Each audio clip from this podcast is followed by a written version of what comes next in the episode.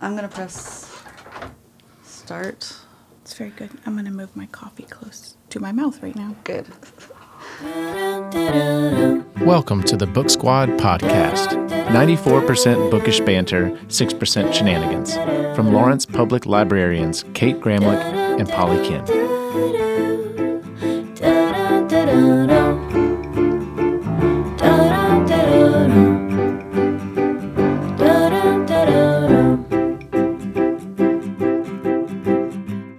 Hey, Kate. Hey, Polly.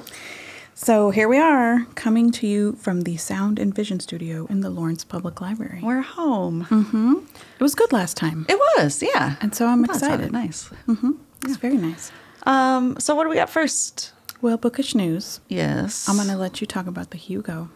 um the Hugo Award uh, for science fiction, it fantasy. Hugo? Hugo. That's I guess the Danish version would be Hugo.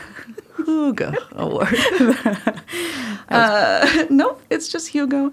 Uh, N.K. Jemison is the second winner of the uh, of the Hugo. Um, she she is nope, that didn't say that right. She's She's a this is her- two-time winner. She's a two time winner. Not the second winner. She's the second winner. She's the first winner for the second twice. time. Hmm. Yeah, uh, and she's the first woman who's done that since '91 and '92. Uh, so Who did it in 91, 92? yeah, that's a great question. I think it's I think it was Lois Buhold. Um, Nice. I think, but someone can correct me on that. I'll put that in the show notes. But it- yeah, uh, you can you can write in and tell Mm-hmm. And us correct us. that we're big big dummies. Dummies. Yeah. Okay. Uh, the cool thing though about the Hugo Award was that women totally swept it. Um, They did. I, It's saw pretty that. great. Yeah, like um, in short stories and in novellas and um, in anthologies and in sci-fi magazine and stuff like well, that. hold on. Hold on. Let's go back. Okay. What is the Hugo Award for?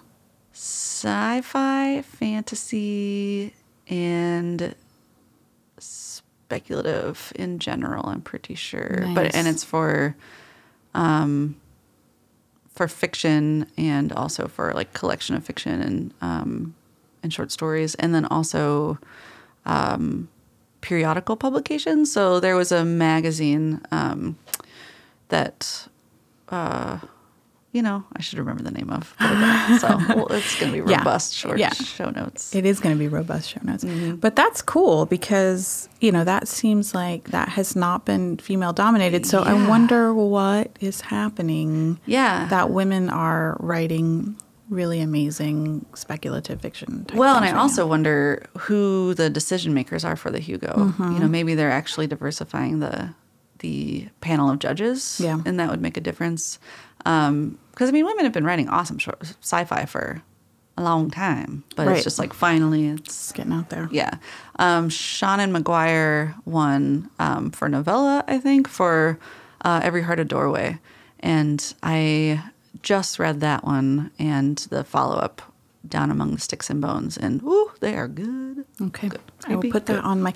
See, I don't. That's a genre that I always overlook. But then when, for some reason, I do read it, Mm-hmm. I am always like, this is amazing. know, Why don't I yeah. read more of this? So, Yeah.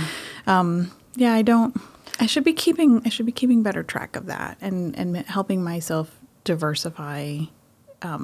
Your genres and stuff. Yeah, and do it in a conscious way because if you just unconsciously reach for what you're comfortable with, You're You'll- not going to branch out. Right. Yeah. And then you're going to miss some really good stuff. So, I mean, Well, there's and al- nothing wrong with oh, yeah. loving a genre, Yeah, but exactly.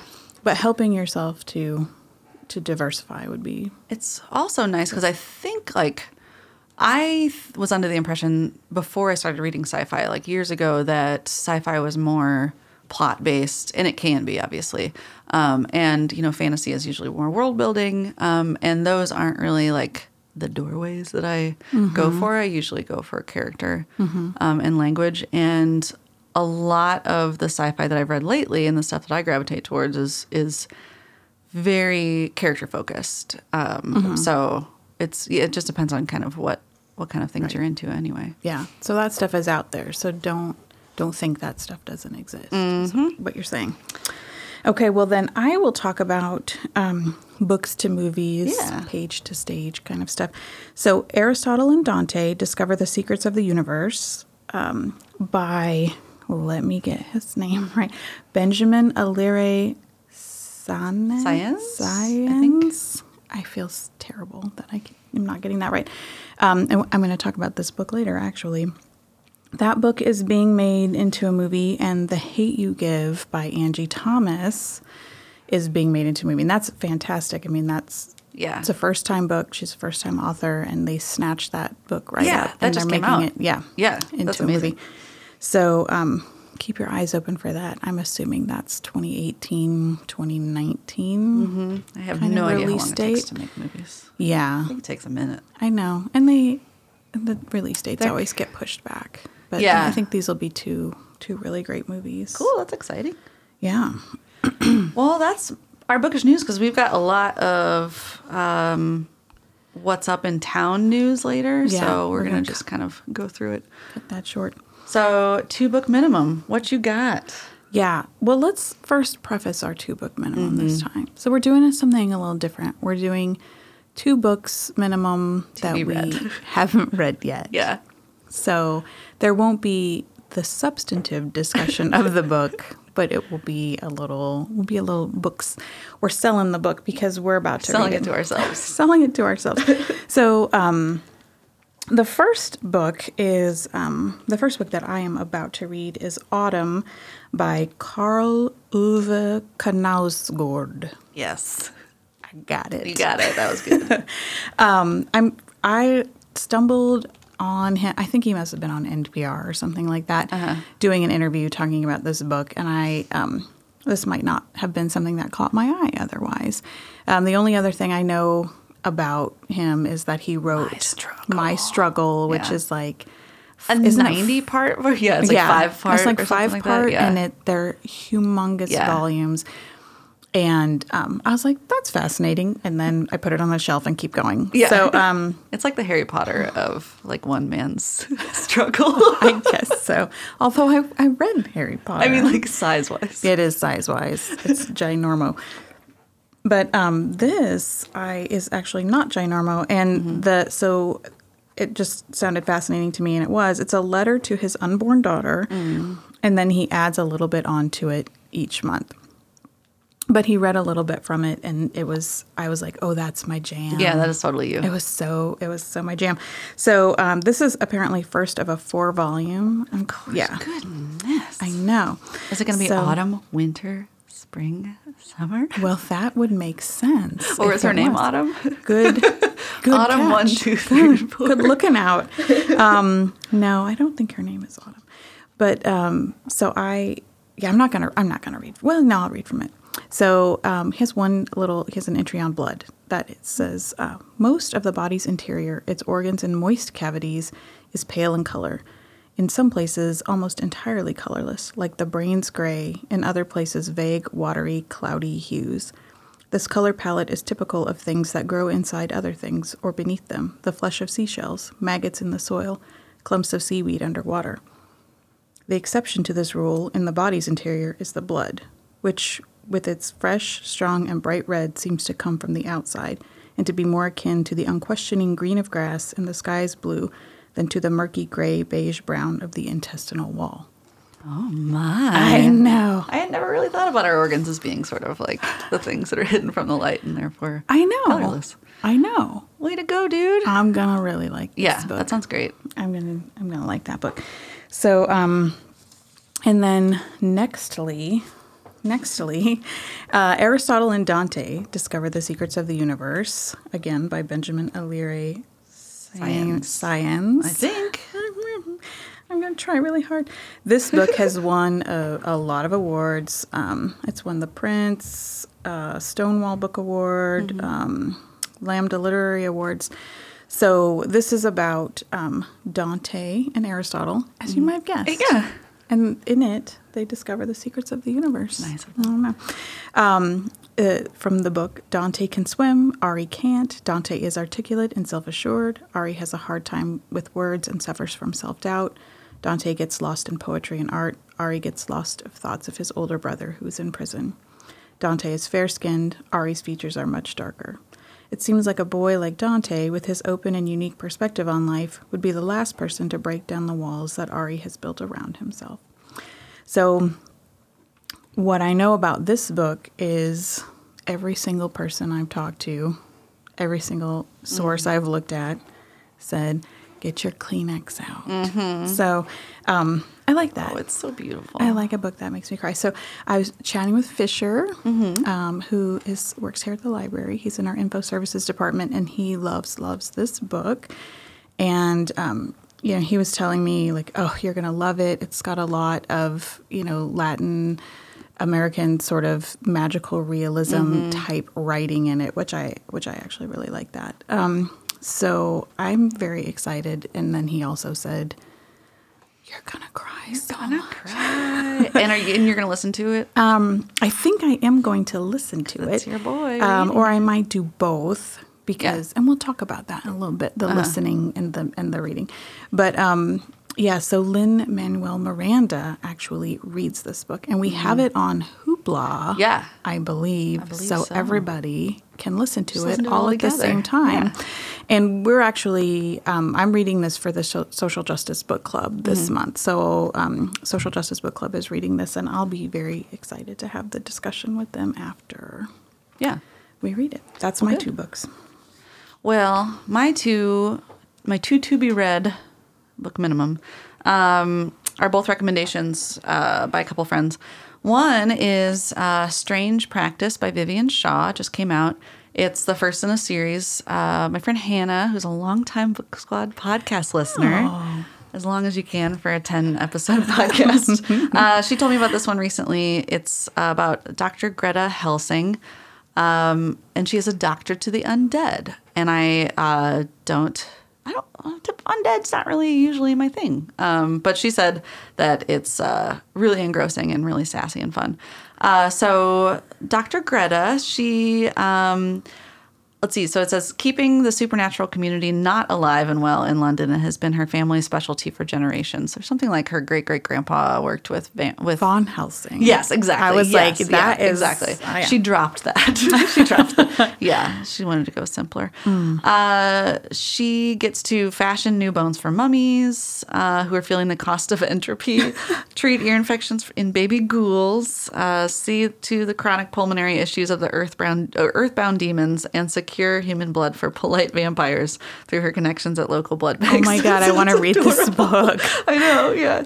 Uh, Hannah said that like the color, the characters are really wonderful, and um, it's just it's really well written and engaging and stuff. So I'm I want to gonna read write- I this know. book. Okay, Why I'll do let I you know. have so many other I books to know. read? It's a curse. It's a blessing and a curse. oh my god. Yeah, so that sounds exciting. Um, the other one was a recommendation uh, by Meredith, um, who's also on the book squad. She texted me and said that, and I had just woken up on, from a nap, as I do. You and your I know. naps. And she was like, "We have to talk about Uptown Thief." And I was like, "Is this a TV show? I don't watch TV. What are you talking about?" She goes, "No, it's a book. Why would I recommend a TV show to you?" Uh, she just said that we have to, I have to read it so we can gush together. Uh, the author's website describes it as a Latina Robin Hood heist story. It's set in New York.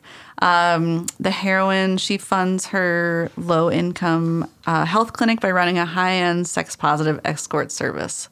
Oh. Awesome! I know, inspirational. Uh, she also also inspirational. She robs from shady CEO dudes um, to give to impoverished uh, community, and so sounds great. I would like to be friends with her.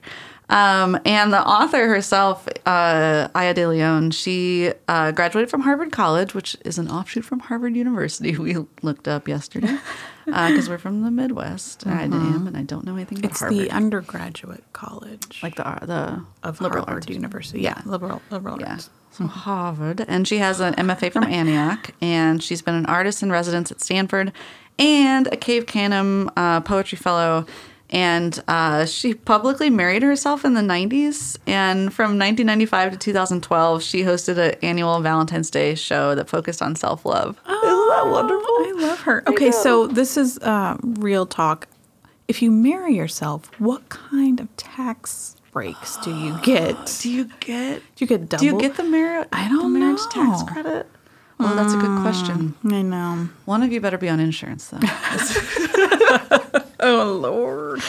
Yeah, that she sounds amazing. Yeah, she does. Aya de Leon. and uh, yeah, I'll let you know how that. That's also part of a series that I think is all about kind of um, be a. Can we say badass? Oh Lord. I know The last time I said BA and somebody didn't know what it meant. badass. Mm-hmm. Badass. women. That's okay. Yeah, It's a thing. who are kind of like doing good, social good, um, and uh, it's gonna be awesome. So Yeah. Oh, what was the name of that series? Did you remember? Was yeah. the oh, it was the Justice- justice. Dang it, dang it. this is going to be a very rich show. I know. notes. Yeah. Guys, we're going to tell you all this stuff, but later. Yeah. Thanks for listening. Exactly. well, so Okay. that was our two book minimum. right. We've got Featuring- Autumn and um, Aristotle and Dante discovered the secrets of the universe and Strange Practice and Uptown Thief. Okay. More info on all of those will be in the show notes. As as we said. Oh, oh, can I do a quick? Mm-hmm. Yeah. I totally forgot. I was going to mention the other book. I didn't look it up, but so um, uh, Aristotle and Dante, in case you didn't know, is a YA book. But um, Fisher was telling me about um, Benjamin writes all of these other books, and there's one specifically he mentioned, and it was short stories, and it was something like "Things Begin and End at the Kentucky Club." Yeah. Also, Oh, we'll clarify that in the show notes. We can, we'll just title this one the show notes Yeah, exactly. episode. Um, but I wanted to get that in there because I thought, I had not heard of that. especially for people who um, might want to read across like authors who write both YA Mm-hmm. and, and adult books. So sorry, that was a little. I wonder if that also has some magical realism stuff. I guess I would assume because of his he's- style. He's but writing from that perspective. Cool. So. Well, Okay. good. So sorry, So there's a I bonus. interjected that. That's little all right. Bonus in there. Okay. She said. She said. Time. Yep. And what are we reading? We are reading Their Eyes Are- Were Watching God by Zora Neale Hurston. Uh, Except this for I was- listened to it. Mm-hmm. That's all right. We started reading it. This was from 1937, and uh, we've got some sort of background info that we we decided to withhold from one another Yeah. Mm-hmm. until this. Uh, But the reason why we picked this, and we'll go into this a little bit later, is that. Um, there is a Black Love Symposium um, being held by KU, and it's inspired um, by Zora Neale Hurston and this book. And there'll be a marathon reading of Their Eyes Were Watching God, and that is this coming month, uh, mid September. Um, stay tuned in about 20 minutes, and we'll give you more information. uh, but I thought that it would be really nice to nice time to read this. Yeah. So I, I, it is a book that has been on my list of shame, although you should never have a list of I know. shame. It's your Unfortunately, to-read you kind of list. do. Yeah. Um, those things that you know are amazing books and seminal works and so important, and you just haven't managed to get to them. yeah, So um, I was really glad that we were reading this this time, and I uh, I think we should do something that different Okay. that we never do, and that's actually explain the plot of the book before we start dissecting it. what I know I would it's never- weird. Yeah, So spoiler alert. We're going to talk about. We'll just quick rundown. yeah. Um, do you want to do that part or do you No. want me- So um, the book is about Janie, and the book opens with Janie coming back to her home, um, and she's uh, she meets up with her friend Phoebe. Phoebe, and um, Phoebe. Uh, she walks past all the, the women sitting on the porch talking Mm-hmm. about her, and Phoebe's like, "What?" Because she left under sort of um, circumstances. She ran off with a younger man younger named man. Tea Cake Tea cake. um, who's apparently very sweet because his name's Tea Cake. And uh, so that set the whole town uh, talking. And then so Phoebe is like, uh, "You got to tell me what happened," because she comes back without Tea Cake. yeah. And then so then she proceeds to lay down the story. You you find out what happened. So she was forced into an er- very early marriage by her grandmother. To, To a man an- she just to did a- not. No, did to not a very love. older man. Um, and then she runs away from that marriage with another man. Um, Joe, Joe, Joe- Stark. Joe Stark. Or Jody. Yeah. and um, actually starts off having a good marriage Mm-hmm. with him, or as good a marriage as you can have in 1937, I yeah. guess. Um, uh, yeah, I guess there were good marriages. He but- promised a lot. he did promise a lot to her and and she you know had some status she she was able to um, have some experiences but really um, as their marriage went on i think the thing that drew joe to her her sort of spirit and everything was the thing he decided he needed to break in her and then she l- he dies Sorry. Bye, Jody. sorry my jody he dies after I, you know what i can't remember how long were they married Well, it's like 20 years 20 or something years, yeah. ridiculous. Yeah. he dies and um she's uh, she's in widowhood for 40? She's Yeah, like young. she's 40. Yeah. um although jody s- didn't say she was No. i know Mm, mm, mm. so um yeah anyways so she uh so tea cake shows up he maybe like 25 Yeah. Oh. i don't know and uh but she'd been widowed a little while I don't know, nine. No, Um, yeah, it maybe was nine like months. nine yeah, months yeah, or yeah, something. yeah. But she wasn't sad. Um, Like she even said in there, she was like, I, c- I'm only going to mourn as long as I grieved. And I grieved like right away. like uh, so a hot minute Mm-hmm. over it, yeah. Mm-hmm. she wore she wore the widow's clothes and then moved on, and um, so then she um, runs off with tea cake, and she has some self doubt about that, and you know she's because she is older and um, and she had a lot of money after her husband died. yes, she had and a lot so- of money, and so she was she was worried, and then they run off to the Everglades. the Everglades and work in the muck Uh-huh. and um, and they kind of like that life, Mm-hmm. I think. And then comes up a hurricane, which was very interesting to be reading that right now, Uh-huh. Right around Harvey, yeah. because you know for yeah for posterity we're recording this right after Hurricane Harvey has devastated you know parts of Texas, so um, it was very descriptive Mm-hmm. about running away, you know, running away from the hurricane, and then uh, she um, in the and Well, should we say? I don't Do we want to know. spoil? Well, Do and we then wanna things spoil? And happen. Things happen. And then she has to come back. She has to come back without tea cake. Oh, Because that's really the part of the book. So, Mm. It- um, it, starts out slow, which is what we talked about. It was like, what do you does. say? It was like 25 pages of her just being like, hey, girl, I'm back. hey girl, Mm-hmm. hey girl, or like them speculating where she's been and, Mm-hmm. and like gossiping about her and stuff. yeah. But then it picks up. but then it picks up, and and um, and that was a little, you know. So I'm always like, It's good. uh, you know, let's get a little move on. I mean, Mm-hmm. I, I have a high tolerance for, um, you know, things. Slow that, setups. yeah, for just stuff that people don't think is really going anywhere. I do have a. I mean, obviously, I'm going to read this autumn book about your, the interior of your body. So, um, but I I was you know I was getting a little antsy like let's get to it and then and the other thing that we kind of talked about so if you have not read the book um, it's it's very heavy dialect and so well the um, the you know speaking parts are very heavy dialect and then she kind of it sort of vacillates between that heavy dialect and then Zora Neale Hurston writes this like Beautiful prose. yeah uh, like beautiful prose, very like poetry and Mm-hmm. insightful and all of this stuff. So you're kind of jerking back and forth between those two things. Mm-hmm. And that was a little hard for me. And I was surprised because I typically um, don't have a lot of trouble with books written in dialect. And maybe it was just the, the particular way she wrote it.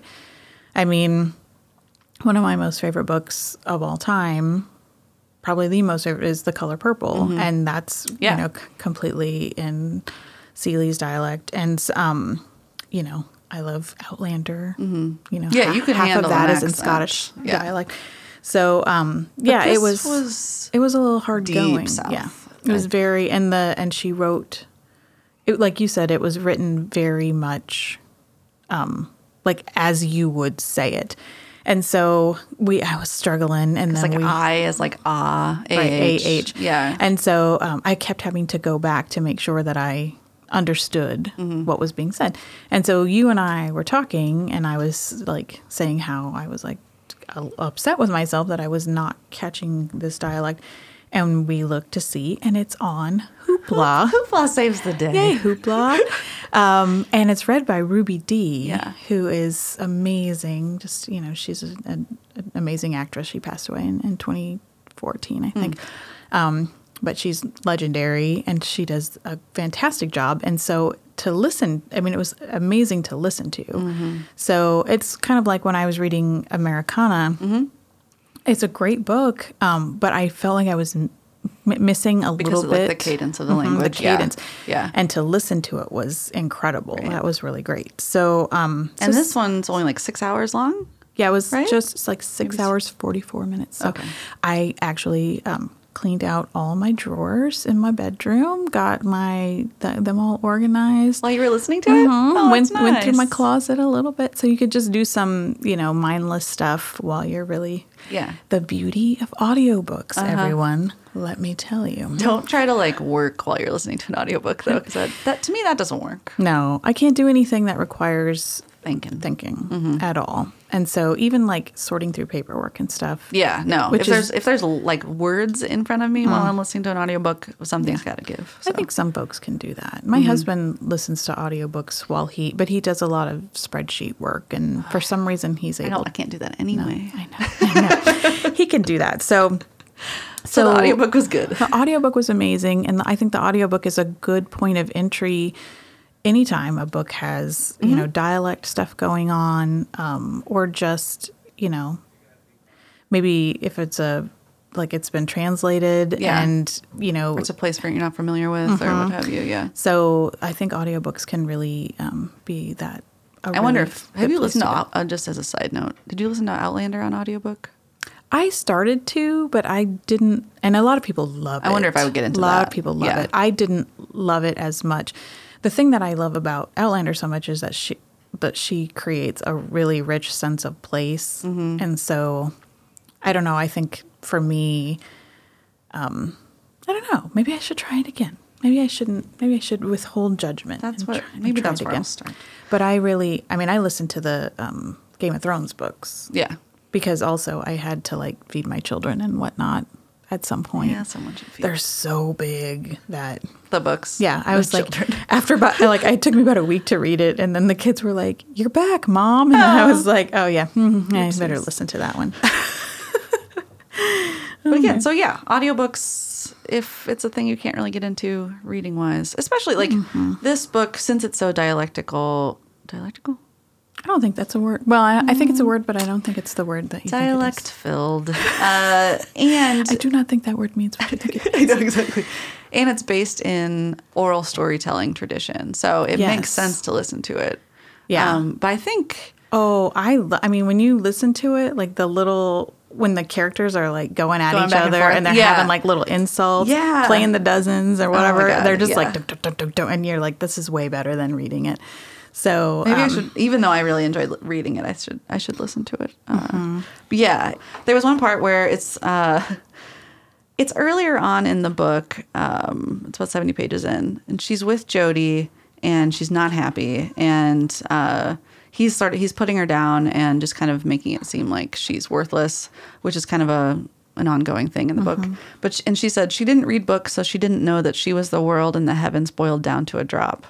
And it's just be, like there are so many I would say self affirming, but since it's an om- omnipresent narrator, it would be like other affirming. But there are just so many beautiful, right. confidence building sort of parts. Yeah, where she, I mean, that, I think that is exactly true. Like, that is one, for me, one downside of, especially if I'm reading it to talk about on the podcast, one downside is that if I'm doing other things, I'm not like writing down, okay, that thing, because there were a lot. I mean, sh- there were a lot of moments of that where um, she just had Oh, this. uh, I loved the part. Oh, let me. I love the part where she um, said like that springtime and po- what With was the it pol- like yeah, po- with like her pollen poetry and stuff like that. her- Yeah. Oh, there's Aw, that. That's that a description. recurring theme through the book of like springtime and petals Mm-hmm. opening and pollen dusting and like that's her that's the indicator to you in the book like when she is feeling herself and she realizes her worth and so there are times when that happens um, throughout the story and then you know again at the very the- end you know where she she realizes that too i mean she it's, she's the very most bloomed you know that she will be That's beautiful. but um it's yeah there's some there's some like i keep being like, okay, this was 1937 when this was written, you know, 1937. And, you know, I, my understanding is Zora Neale Hurston did not have a very good life. No, Mm-hmm. and she died poor and unknown. Yeah.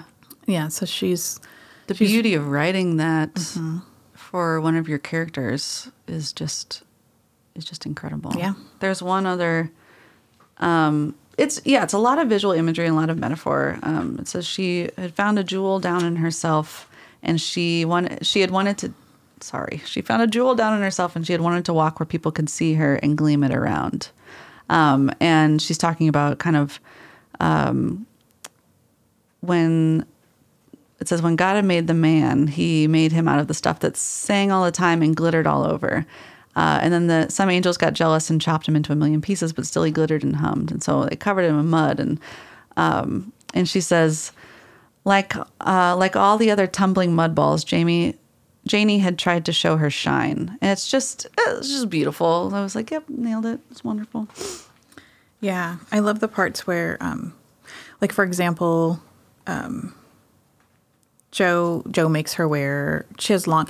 So Janie's light skin. She is, which is actually another. There's a lot of interesting interplay in the book too. Yeah, we can talk about. Um, Um, so she's light skinned and she has Straighter long, hair, yeah. straighter hair, and her husband makes her wear a head rag constantly Mm-hmm. because he saw another man looking at her hair. Um, Uh-huh. and I loved the part of the book where you know he dies. Um, they have the funeral, and she goes home. Before she slept that night, she burnt up every one of her head rags Mm. and went about the house next morning with her hair in one thick braid, swinging well below her waist. I was like, yeah, you did. exactly. Good job. That wasn't particularly poetic, but I just loved No, that. it's but it is. You can imagine this. You can imagine her just kind of coming into herself and being like, "I don't need, I don't need these things anymore." No. And the part where she, oh, I wish I would mark the page. The part where she talks about her grandma, like that she hates her grandma. Like her grandma, she talks about the horizon. Do you remember that? Mm-hmm. Yeah. Do you have that marked? Yeah, I think I Because might. that one, that that is amazing. So her grandma, her grandma was raised during um, She was born into slavery. Yeah. correct? Okay. And so what she wanted was for her she- what she wanted this for her daughter too, but it didn't work out. What she wanted from her for her granddaughter then was to be able to be put on a pedestal basically and not have to work and you know just kind of be able to live the life of luxury um, and leisure and uh, and that's not what Janie wanted. And so she said here, Nanny had taken the biggest thing God had ever made the horizon. Mm-hmm. For no matter how far a person can go, the horizon is still way beyond you. And she pinched it into such a little bit of a thing that she could tie it around her granddaughter's neck tight enough to choke her. So, Oh God. Uh huh. That's like Uh-huh. but it's, but you can also see what Nanny wanted. I mean, as the outsider, you can Mm-hmm. see what Nanny wanted, and she had just the best intentions, Mm-hmm. but you can't hide Janie's light under a bushel. you no, know, basically. no. I mean, gotta let it shine. Yeah. So she she went and sought her horizon at Mm, and some point. faced a lot of scrutiny for it because she lived she dared to live her own life in the 30s which is just wild Yeah. Uh, yeah How, how dare. But it's um it's a great book. I'm really glad that I read it. I think I remembered you saying didn't Alice Walker said this this book was her Mm-hmm. it says sort there of is no entry- more important book to me than this one Mhm. this was her entry into her thinking about writing. yeah um yeah we've got some background information because we were reading two different versions of the book and so there were different intros which i kind of liked Yeah. Um, so I was going to point out a couple things that I had read. Uh, ba, ba, ba, ba. So, um, as we said, Zora, she wrote and she was not critically accept- she was not accepted by her her um, other writer peers at the time. Um, Richard Wright specifically had sort of some anger about her. Uh, she, he had said that um, the novel carries no theme, no message, no thought, and uh, exploited those quote unquote quaint aspects of Negro life that satisfied the taste of a white audience. Um, and I think that that's interesting because you because we did talk about how Right. the dialogue the dialect is kind of what you'd imagine would be written as a parody. Yes. Um, but Yeah. she was writing it from a place of that's how people spoke. Right. And wim black women who read this were like, "There's no theme. Like this is about a woman coming into herself, Right. And that she doesn't. That's why he's need like, there's a man. no, yeah, exactly. there's no theme. Uh huh. Uh huh. You know, the theme is that men. yeah. The theme is that you suck. yeah, exactly. Is the theme. I know. Yeah. So perhaps quaint. maybe you're not feeling it the same way I'm feeling it. Ex- yeah, and it wasn't written for men. No. I would. I mean, like it was written for anyone to read, but it was. You know, it seems like a love letter to Right. another black woman. Yeah. And um, you might hope if a man did read it, he might say, Ooh, I. Uh huh. Ooh, She's I- got some really interesting I've- observations I've, on. Mm-hmm. done these things and I. That's not good. Um, yeah. No, I. That was a. That's a little bit hard for me to take is that there's. You know, which I, you know, again, it's, there's class issues. Yeah. there are, and that's, in, I mean, in the book, there are class issues where, um, what do they say, class to class in? class up or something. class like up that. yeah. or something like that. Class off. Class off, it. like to- like- You're right to be. Um, you know, Janie's definitely of a different class Mm-hmm. than um, than the rest of the people around her, and you know they've they've packed up and moved to when she runs away with um, Joe Jody Stark. They move to an all black community, Mm-hmm. and so the issues that are happening in that community are i mean there's pressure obviously from the outside from you know just where they are in the united states as african americans but then there's you know that sort of class pressure on the inside jody sets himself up as the mayor and and they run a store. And so um, you see that sort of play out when they go to the Everglades. Um, another woman shows Turner. up, Mrs. Turner, who is um, very light skinned and has white features and just. Um, I, it was shocking to me. Like I was like, "What?" I She is it's- so colorist. I mean, yeah, yeah. I was like, "I know," but it just the writing was like, "Wow, that's really." She was just severe Yeah. on African Americans, of, Well- of which you know, She if was. she was any other you know place, Yeah. Um, and it was so it was a very um, very good writing, a very good glimpse into self that self hatred that um, she has, and you know, there's a part where um, you know Janie's trying to sort of. Janie's trying to kind of s- snub her to be like, I don't want to be a part of this conversation. I don't want it. And uh, the way Zora explains it was that, um, you know, sh- she was fine with her like treating her badly because she thought she deserved it because she wasn't as light skinned as Janie was. Mm-hmm. Yeah, like- Oh and so that was her place was to be looked down upon by by Even someone. comparing light skin to God, like a thing Mm-hmm. that you worship, you are willing to be yeah. Uh, put down and squashed by that thing. And you Yes. still, and it makes you worship it more. yeah, which that is was so wi- that was incredible writing. Were you just yeah. looking for that passage because that Uh, was I've- really good? But yeah, it's uh, it's in here. It's in here somewhere. Yeah. Um, insatiate cruelty, uh, insensate cruelty uh, to those you can whip, and groveling submission to those you can't. Um, once having set up her idols and built altars to them, it was inevitable that she would worship there. It was inevitable that it was inevitable that she should accept any uh, inconsistency and cruelty from her deity, as all good worshippers do from theirs. So Mm. that was man. This book is good. goodness, yeah. There's so much, and you could see why there's a freaking symposium about it because there's just Uh-huh. so much to break This down. book is good. Um, Well- everybody read it. If so, if you like me had put off reading this book, Put it on. put it on and then get yourself to the symposium.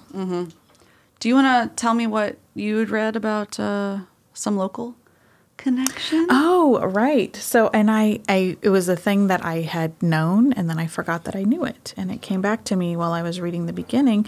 Um, so, I think it's fantastic that we're having the symposium here. Is that um, Robert Mm-hmm. E. Hemingway, the former chancellor of the University of Kansas, Um, he wrote a literary biography of Hurston called "We Are a People," um, and so if you are local to us, you know that might be of interest to Nice. you. Yeah. that our former chancellor made that you know made her his area of study. He was, I believe, he was an English professor before he came Oh, that's wonderful. became chancellor, and that was his yeah his area of interest. So I thought, oh, but that was a little before you moved here, I think. Mm, Yep. Mm-hmm. I haven't been here long.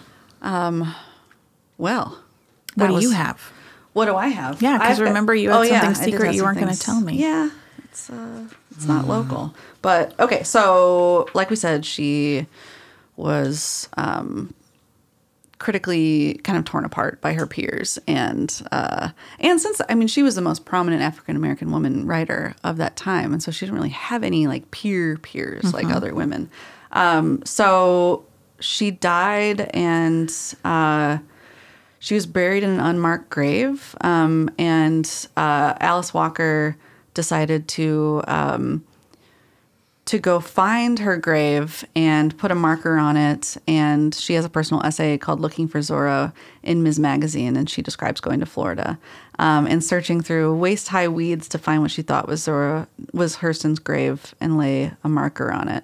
And it's just incredible, especially after you read this. It's like, how can someone, what such a brilliant mind, be so unrecognized? And for- yeah. and that was in um, 71 72 and then um, by 1975 uh, their eyes were watching god was out of print again um, and there was such a demand for it that a petition was circul circulated at the december 75 convention of the mla modern language association conference um, to get it back into print and uh, at a conference on minority literature held at Yale. Uh, a f- I love this. The few copies of Their Eyes that were available were circulated for two hours at a time to conference participants, um, many of whom were reading the novel for the first time. I just, I really love that idea of being like, you have to read this book. Yeah. Check it out for two hours at this conference because you have got nothing else to do at a conference. And then, yeah, and then dive into it. And then five, four years later, uh, at the MLA convention in 1979, um, there was a uh, let's see, there were panelists talking about uh, their eyes and a um, it was beginning it says beginning of third wave of critical attention to their eyes took place at this conference and uh, it says that despite the fact that the session was scheduled on a sunday morning the last session of the entire convention the room was packed and the audience was unusually attentive Uh, and, and they were kind of like speaking back and forth um, as if they knew the characters or as if they were kind of embodied by the characters it's just yeah i wish i wish hurston could sort of see what's happened I know. since then Mm-hmm. Me too. That makes me really, that makes me sad to know that she died in such poverty and She- yeah she was um, a housekeeper by the end i think Yeah. um, and bernice mcfadden who's a favorite author of mine uh, she wrote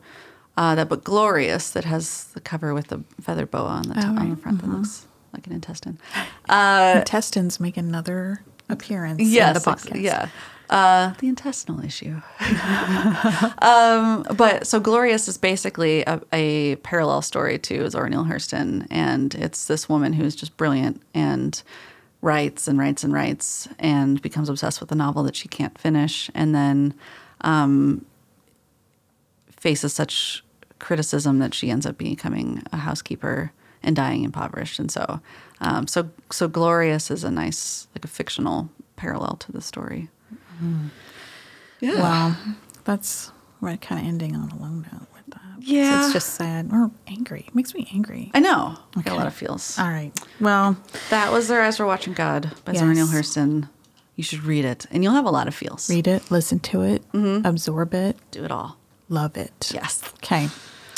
So now we can't always be reading. We better make that short so Yeah. that we can get to all the stuff we got going on in town. I will go fast. You I have am something. I am so excited because I don't know if you know this, but our library you can request to purchase something. Mm-hmm. And our collection department will take a look at it and see if it's something that we should purchase. Well, there, we used to have a copy of The Black Stallion The 19. Oh Sorry. my God, you just laughed at me. you guys. I'm not. She I'm is- not black stallion shaming you. Oh, yes, you are. I just don't know horse movies. You are coming to my house and you're going to watch it with me. Oh my God. So, this movie, 1979, Francis Ford Coppola, it it holds up. yeah. It's it's so good. But you have to know You love I mean, horses. I loved. hor- I was a horse girl. so in 1979, I was five years Uh-huh. old, and I was. This movie was my dream. I mean, he gets shipwrecked on an island, and he and this black stallion are the only survivors. And it's frolicking through turquoise water, Oh, and that does sound him like nice. getting, you know, like he sort of figures out how to like m- manage this horse and then there's a scene where he's like on the back of the horse holding on like and they're just flying and the sand's flying up and the water's just in the oh my god you gotta see this movie it's so good That sounds. and then he lovely. brings him home and then he has to like the black that's what he calls him he has to learn how to the stallion. That's what he calls him. Mm-hmm. yeah. Okay. Uh-huh. That's he has to I mean his name is the Black Stallion, so he calls him the Black. And he has to learn how to um, be a city horse and then he bec- then he then he races him. Be a city I horse. Hmm. know, and then he races him. Oh, this movie. And the soundtrack is amazing. The soundtrack is so good. I'm just gonna imagine. Did I say soundtracked? yes? I don't even know what that is. Soundtracked. That's because it's the intestinal tract, and this Yeah. is the intestinal issue. It's the intestinal soundtrack. Go. If there was a movie Mm-hmm. like that, but with a cat, I think I would have been totally down as a child. what you have to do is you have to, I you have to apologize. carry the cat in the turquoise waters I to, apologize. to, to ch- chase string Oh. and use the beach as its litter box. That would be. All right, I'm writing that movie. I get you. All right. I would also, okay. I made you cry. It's your turn. So besides dreaming up a movie like that, The Black Cat, uh, last week, Lawrence Beer Company had a grand opening um, party with. Oh, you're crying. I am. I am.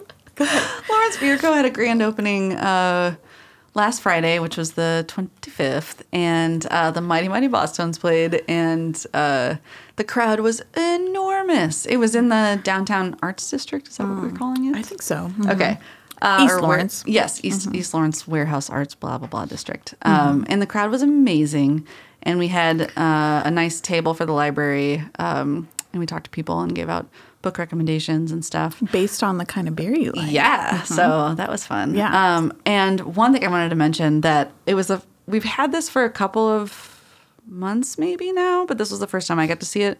Uh, Angela in accounts had um, a laptop. And uh, she was able to sign people up for library cards right there. And it was so cool because usually we could do it where you can fill out the form and then you got to go into the accounts desk, you know, and bring your ID and then um, and then get your card. But this was she was just someone's holding a beer and they're like, I don't have a library card, and so she got their ID, typed it in, you know, scanned the card, and then boom, you're at a beer fest and you have a library card. I just thought that that was the coolest That's thing. amazing. P.S. Our libraries. it's just great. It's the Yeah. best. I mean, the mighty, mighty Boston's. I know. And, a library, I know. card. Yeah, exactly. What what more could you need? Yeah. You, it, yeah, I, it, that is amazing. So I, I, if I were you, and you're listening, and you Uh-huh. don't have a library card, make sure that you have some form of ID on you that has all that times. has your your and a way to verify your current address. Yeah. and because could you be never anywhere. know, you never be know where we are going to checkers. be. We could be Mhm. anywhere. We could be anywhere in this city, beer fest. getting ready to give you a library Boop you a Mm-hmm. card. card. Mhm. Yeah. So, So tell your that's- friends. Yeah. Tell your friends. to Keep be your ready. ID on you. It's Uh-huh. a good policy anyway. Yeah. that is a good policy. Yeah.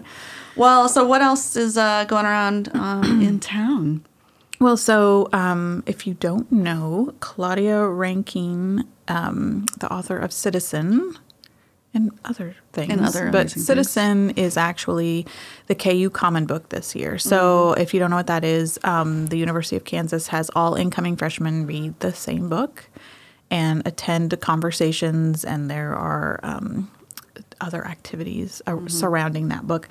And so um, she will be here in town on, on September 7th. Yeah, it's gonna be awesome. And we will again put the info in the show notes.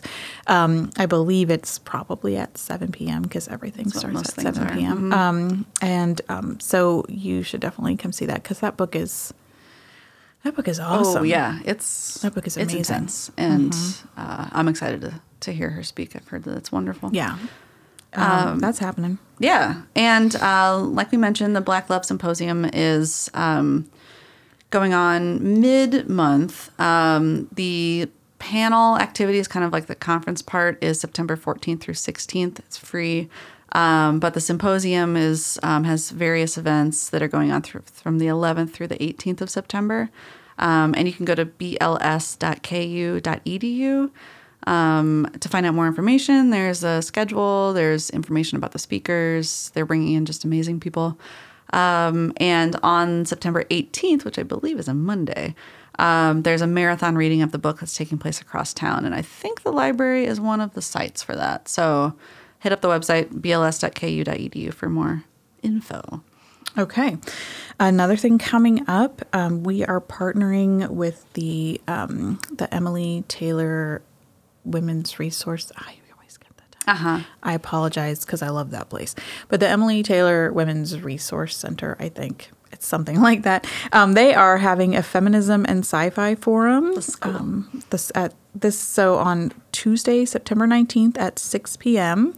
Um, will be the first one, and Kidge Johnson, who is um, a professor at KU and an author of amazing um, sci-fi, will be the first person talking. It will be at the Jayhawk Ink Lounge, which is um, in the Jayhawk bookstore uh, up on campus. And so there will be a series of other, um, one coming up in October, one coming up in November. Mm-hmm. So um, you should attend those. They'll be great. And then I think in the spring there will be more, and there's a possibility that those might move off campus and, and maybe move here to the library. Cool, So that'd be fun. yeah. So um, yeah, we've got really good resources for this in the community. So definitely check that out. you can learn more information at the um, Emily Taylor Center's Facebook page, and we'll link that in the show notes also. Yeah, there'll be an event page. on- Mm-hmm. Yeah, there'll be they've an got event events for the next few Mm-hmm. meetings, which is nice. Um, and then George Saunders is coming October 10th. If you didn't hear that, I know. I know. Yeah. Maybe that you little missed guy. Whatever. Yeah. I know. Mm. yeah, I'm so excited for that. I can't wait for him to sign my copy of Lincoln. in the I Window know. Yeah. And talk about Bevins. Oh, I wonder. I wonder if he will. Did Meredith get her Bevins tattoo? What? Yeah.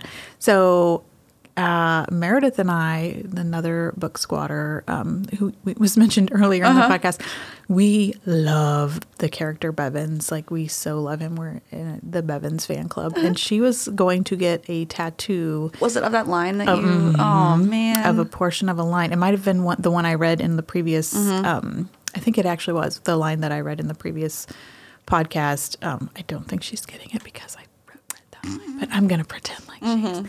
Um, but yeah, no, it's it's that good. Oh, I love nice. Okay. Love him. I know. I, that's that's on my giant pile of reads. get it. Um, and also Banned Book Trading Cards. Uh, submissions are due on the 5th. Um, so that's going to be, that's coming up right up here. Uh, but then the, um, the end of September is the Banned Book Trading Card reveal. And so if you're not, in, if you're not, um, already acquainted with this, uh, local artists of all ages, make up their own creative interpretation of a book cover of a book that's been banned or challenged. Uh, and then a panel of judges selects their seven favorites. And they're printed up into these little trading cards, which is really cool, and uh, given out one card per day for banned book week.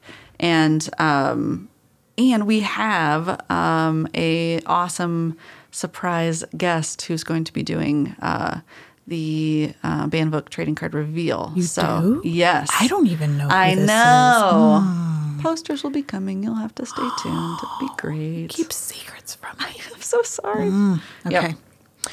And last but not least, if you are around town and you are participating in the Squad Goals uh, Reading Challenge, we will be um, it'll be going up here in another couple of days. Uh, microhistory is this month's. I love a microhistory. I love them. I don't like a macro. No, I like more micro. but micro is awesome. If you want to know uh, everything there is to know about salt, Oh, right. there That's is what I a was thinking. micro history for that. You want to know Absolutely. every single thing there is to know about a hot dog. Who doesn't? no, actually, I don't think I, do. know. Actually, okay, we'll skip that one. Sorry, strike that, reverse it. love hot But there are some really good about cod. Was it Mark Kurlansky? Yeah, mm. has a, Yeah, he's got a bunch. Yeah, He's he's a- a he's a micro history badass. Yes. So um, yeah, if you're interested. Uh, you can swing by and pick up a micro history if you're trying to complete your squad goals um, Mm-hmm. reading challenge. And if you haven't gotten started yet, there's plenty of time. Yeah. You can go on the LPL website and you can print out a copy of the squad goals challenge. Mm-hmm. And there's a there's a good chance you probably have read some things on the challenge Mm-hmm. that you can backlog into it. So uh, is that legal? yeah, 'cause, yeah, as long as you've read it this year, Um, Okay. I think so. All right. Uh-huh. because we don't want to punish the I'll give you a pass on the that. people who have not heard about it yet. That's true. Yeah. Where you been? I know it's been on the podcast several times. um, Uh. yeah, so that's that's what's going on. That's what's going on. All right, well, happy reading. Happy reading. That's it for this edition of the Book Squad podcast. For more details on any of the books or events mentioned in this episode, visit our website, lplks.org. Don't miss an episode. Subscribe. Please rate or comment. It helps others find the podcast. Our Book Squad librarians are Polly Ken and Kate Gramlich. Our theme music is by Heidi Lynn Gluck. I'm Jim Barnes, and this has been a production of the Lawrence Public Library.